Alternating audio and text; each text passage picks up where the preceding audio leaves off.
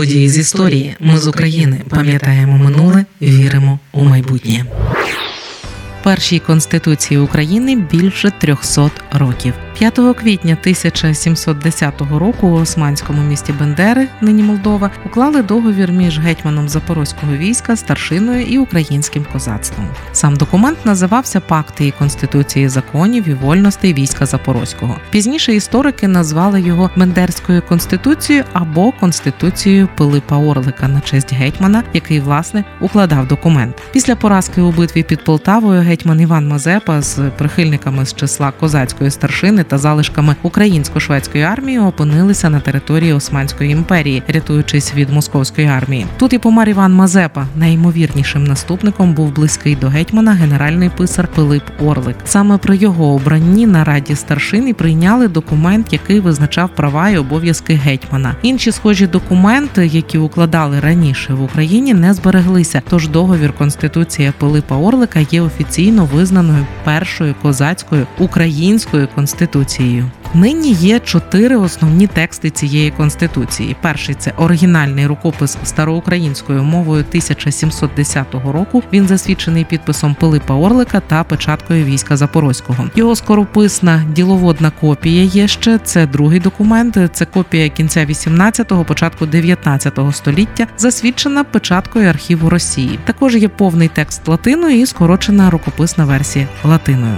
На жаль, рукописи староукраїнською зберігаються у російському державному архіві давніх актів у Москві, а рукописи латиною зберігаються у національному архіві Швеції. Насправді, текст конституції Орлика довгий час був відомий лише за публікаціями, зробленими з скорописної копії, яка засвідчена початкою російського архіву. Україномовний оригінал конституції знайшли в російському державному архіві давніх актів співробітники Центрального державного історичного архіву України аж в листопаді листопаді 2008 року. Це був насправді цілий комплекс документів, у якому не лише сама конституція, а й оригінальний підтверджувальний диплом Карла XII на обрання Пилипа Орлика гетьманом. Автентичність документів підтверджується власноручним підписом Орлика та печаткою війська Запорозького на рожевому воску з червоною стрічкою, а також власноручним підписом шведського короля Карла XII на підтверджувальному дипломі і місцем, де раніше була королівська печатка. На жаль, вона не збереглася відмовилася, відлущилася у тексті документу. Автори називають територію держави військом Запорозьким, Малою Руссю,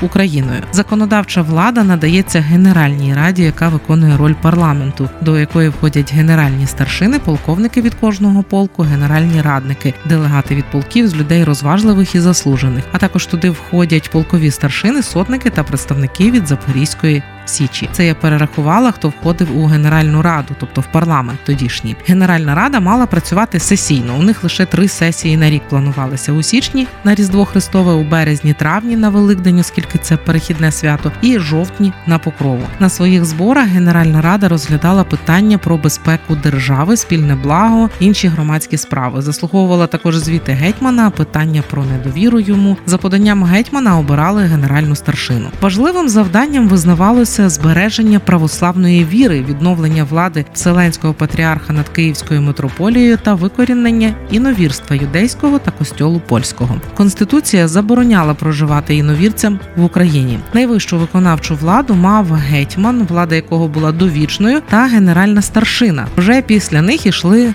городові полковники. У період між сесійними зборами Генеральної ради гетьман виконував її повноваження, але можливості гетьмана і його влада були обмежені обмежені. Гетьман не мав права розпоряджатися державним скарбом та землями, проводити власну кадрову політику, вести самостійну зовнішню політику. Йому також було заборонено створювати якусь власну адміністрацію. Він не міг застосовувати покарання до винних для задоволення матеріальних потреб. Гетьманові виділяли певні рангові маєтності з чітко визначеними прибутками, проте лише на час його перебування на посаді. У документі також були закріплені союзницькі наміри щодо співпраці з Кримським ханством у конституції Орлика також обов'язком гетьмана було передбачено захищати людей від утисків і зловживань, долати корупцію, призначати на посади не за хабарі, а лише на основі голосування. А також передбачався захист вдів і сиріт. Столицею визначалося місто Київ містам підтверджувалися самоврядні права. На підтвердження обов'язковості виконання положень конституції гетьман складав формальну присягу, про що і було сказано наприкінці документу. Конституція Орлика була дуже прогресивна, як на ті часи. Там уже йдеться про відокремлення влади законодавчої та виконавчої від судової, а також виписано обмеження влади самого гетьмана. І головне чітко вказано про захист людей,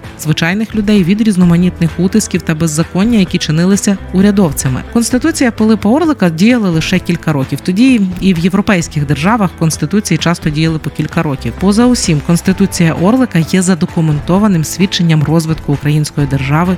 Як правової, ми з України важливо знати історію і розповідати історії. Найважливіше, що ми повинні дати нашим дітям, це коріння і крила.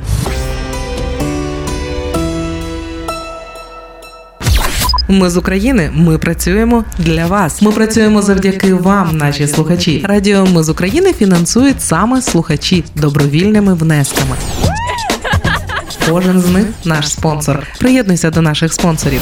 Тепер допомогти Радіо Ми з України ще простіше. Заходь на сайт Радіо Ми з України, тисни кнопку Підтримай нас і обирай найзручніший спосіб підтримки.